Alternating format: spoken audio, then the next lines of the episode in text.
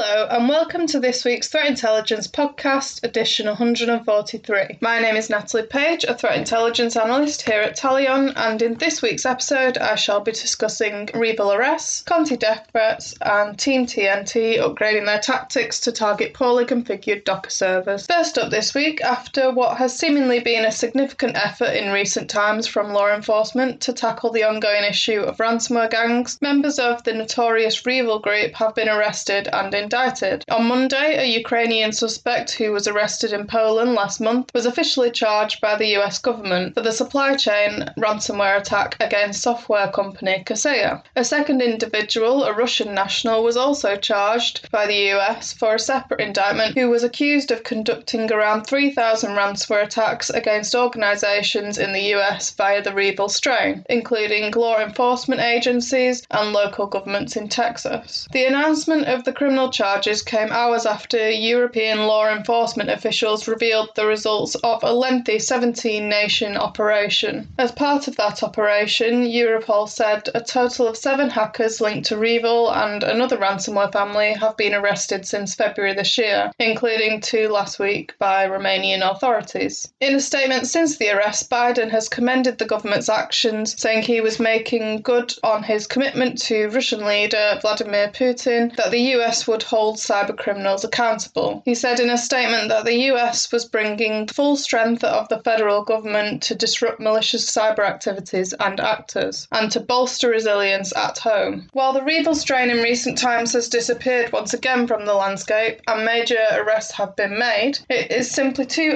early to say whether these actions shall make an indent to the ransomware landscape. But these arrests, while previously rare, are of course an extremely significant win in our fight fight against these destructive gangs, but what is clear is that unsurprisingly, other strains have now increased in their activity, which moves me nicely on to my next topic for this week. Currently, the most prolific threat group across the landscape, Conti, have found themselves in hot water following a data leak that took place last month against Graff, a UK based jewellery store popular with the most elite. Among the 69,000 documents stolen by the Conti gang were some extremely wealthy, powerful individuals whose personal information was exposed on the gang's dark web forum, including the likes of David Beckham, Oprah Winfrey, and Donald Trump, and that of the Arabian Gulf royals, which has caused some rather strong reactions. While the claim has not been explicitly confirmed, reports have discussed the idea that the UAE could have made suggestions that they would be sending their assassination teams for Conti as a way of dealing with this incident if it was not dealt with sufficiently. And for the first time this week, week, we saw Conti very much putting their tail between their legs and apologising profusely for the accidental leak of this data. Concerned of a retaliation response from the Arab state, Conti announced that they had regretted their decision to release this information and that it was not reviewed properly before being uploaded,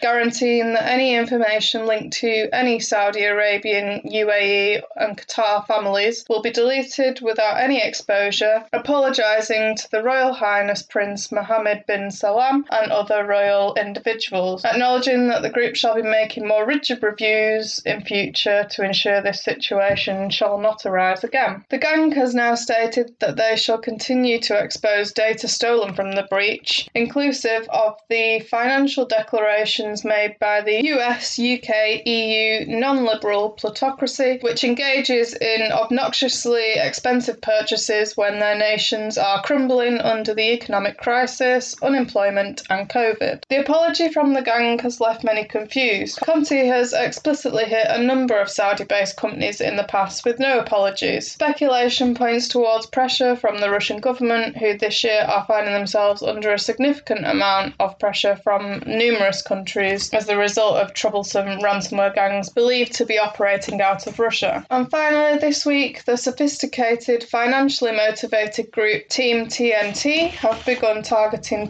configured Docker servers as part of their attack chain for crypto mining. The tactic is believed to have been employed by the group last month as part of an ongoing campaign, which has pulled over 150,000 images of malicious Docker Hub accounts as part of the campaign. To achieve the group's three distinct goals of this campaign, they install Monero crypto miners, scan for other vulnerable internet exposed Docker instances, and perform container to host escapes to access the main network. The attack starts with creating a container on the vulnerable host using an exposed Docker REST API. The group then utilizes compromised or actor controlled Docker Hub accounts to host malicious images and deploy them on the targeted host. The group used compromised Docker Hub accounts to make the disruption points more reliable for the actors, as they are hard to map, report, and take down. Team TNT were spotted collecting Docker Hub credentials in a previous campaign in July, when credential stealers were deployed during attack. The group demonstrates a high level of operational planning,